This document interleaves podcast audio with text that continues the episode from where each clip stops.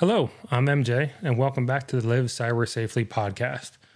On this episode, we're going to go into specifics on how to secure your home Wi Fi network and your smart devices at home.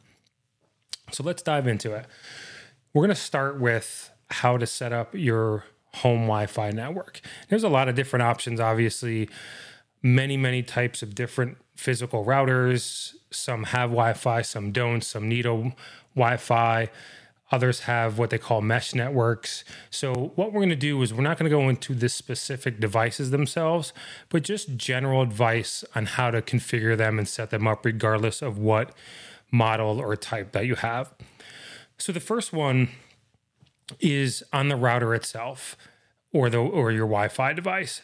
You want to set a unique username and complex password with MFA for actually being able to log in to the device itself. This isn't the Wi Fi network, but the actual physical device where you go in and configure everything. So, unique username, long, complex password.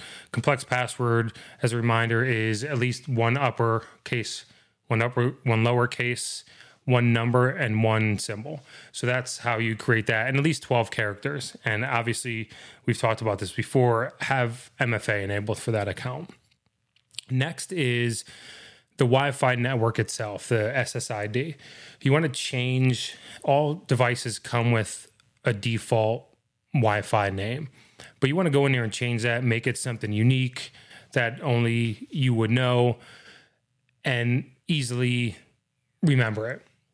A lot of the generic ones are just a bunch of numbers and letters. So change that default Wi Fi name and once you do that, create a unique password in order to attach to that. So you want to have your own network, your Wi-Fi network name, and then a unique password for that, following the same um, complexity standards that we've always talked about. And then third, once you have that new name and you have the password, hide it. Don't broadcast that. So when you turn your devices on, you see a list of it. Usually you see some neighbors, uh, businesses. Turn that off because it's just easier for if someone's trying to hack into your home network. If you broadcast, it makes it that much more difficult um, to try to secure it. So turn that off the next one is you want to enable encryption on your network. And that preferably WPA3 is what you want to use, at minimum WPA2. So turn that on and enable that for your Wi Fi network. Also, once you have that done, enable the guest Wi Fi network. All devices have that option. Some have it on by default, some don't. But if you go in there and turn that guest network on, for instance, myself. I actually have a little chalkboard that we made up here that we put our guest Wi-Fi network name and password on there for when we have parties or guests over, so that they can use that. We I change it often, um, weekly, monthly, depending on on how often it's been used. But that way, you give the courtesy of having a Wi-Fi network for friends and family that you have over, but they're not touching your main network. So definitely turn that on and give it a unique name and and set a password, and uh, that way guests and can use that network. The next one is once you have the networks up. A lot of devices have what they call Wi Fi protected setup or WPS. It's basically an easy way to connect a device, turn that off. We don't we don't want it to be that easy where you go and press a button on the router and you go to your phone and press another button and it gets connected. Again, it's just an easier way for criminals to potentially get into your network. So turn off the WPS. The next part is is the device itself there's a couple options that you want to do. You want to disable um, universal plug and play, which is an option, and remote administration option. You want to turn those both off and disable those options. Once your router is configured, there's really not much of a need that you actually have to get in there. And so, what you want to do is you want to have a device that you can plug into it and potentially have information stolen or malware put on there by somebody. So you turn that plug and play off. And then there's really no need to have remote administration because, again, you're not going to be using it that often. And you want to be able to take a laptop and just connect to your router to do any administration to it. It's just an added layer of security for you. So definitely go ahead and, and disable those.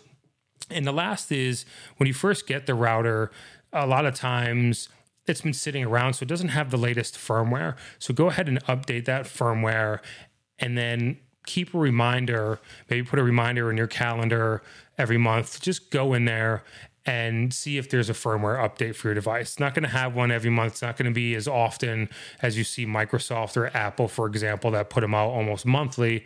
But you want to be able to remind yourself to go check the firmware of your Wi-Fi router and make sure you keep that up to date because like every other kind of device those firmware updates help you become more secure. So we'll quickly review those at the end, but that's basically how you would set up your your Wi-Fi device itself. And now once you have that, we could talk about smart devices. Most homes have some kind of smart device, whether it's a ring doorbell or cameras or TVs. I mean, the list goes on and on and on about the different devices that you can have connected in your home. So, once we have that network set up where you have your network name set up for your phone and, and laptop and other devices, you have your guest network set up and you went through the administration. Now we're going to get into you start getting the TVs and the and the ring doorbells and, and things like that and cameras. So here's how you go about setting up. And these are these are the things that I would follow once I have that. So once your router is all set up, you want to create a third network. You want to go in there and create a third Wi-Fi network strictly for your smart devices. That way it separates it out um, from your TV and your cameras and your ring doorbells separate from your personal devices like your phone and laptop, for example. Follow the same rules. Uh, a unique SSID network name, a complex password that you have set up for that. Hide the network as well for that one. And the reason being is you'll be shocked at how much data is collected by smart devices. And so, in some instances, it will look at other devices on your network and try to grab some information off of that that it can. So that way it's not really grabbing into your laptop or your your phone on there. So it, it's just again another layer of security on there that your TV sends a lot of information. Ring doorbell send a lot of information on there. So the least amount that you could give it access to, obviously that the better it is. So once you have that set up and it's connected, uh, again, enable MFA on the account um, for the smart devices themselves. So when you go in and you set it up and you put it on the network, a lot of these devices will have you set up a username and a password. Uh, again, unique username, complex unique password, and MFA on all those device credentials. Along the same lines of what we said with the firmware on your router, same thing with smart devices. Always keep them up to date. That that's really what gets it the security updates. So all your devices, your TVs, cameras, etc. Make sure your you put reminders in, and when you're looking at your other firmware, look for security updates and firmware updates for your smart devices as well. The next one is avoid using public Wi Fi when possible for any smart device. So if you have uh, like a GoPro or something like that that you're taking on the road with you, or any other device that you use at home as well, don't connect them to that. If anything, you can uh, hotspot your phone that's private and and use that because what could happen is you could download something in the public Wi-Fi, bring that device back to your home network, and when that connects, it could infect other devices. So if you do have smart devices that you use at home, try to avoid using the the free public Wi-Fi's that you see out in public. And then the last part is when we talked about smart devices initially, about all the different data that it can pull, uh, all kinds of personal information that you enter in there. My suggestion is when you go in and configure your smart device, disable any of the features that you will not be using. It, it just doesn't make sense to have certain features on that could be either one utilized to try to compromise the device or if it's trying to collect information about you to send to the manufacturer. So go in and disable any of the features that you don't need on there. So, as a reminder, as we go through, we, I know we've covered a lot really quickly, but first off, you want to secure your home Wi-Fi network, and you do that by creating a user, a unique username and complex password with MFA for your credentials to log into your physical router. Next is change your default Wi Fi name, the SSID, to something unique for you and your household. And then once you create that unique Wi Fi network, create a complex password that goes with that. And then hide that network by turning off broadcasting for that. You want to enable encryption, again, preferably WPA3 with WPA2 at minimum. You want to enable the guest Wi Fi network. Also, follow the same things we did for the main network. Give it a unique name, set a unique complex password, hide that network, and enable encryption. You want to turn off WPS, which is Wi Fi protected setup. You want to disable the universal plug and play, disable remote administration option. And then when you first use your router, update the firmware and then put reminders for yourself to make sure you're keeping that firmware up to date. Now, once you have that set up, and you start connecting smart devices, we talked about different things to do to protect that.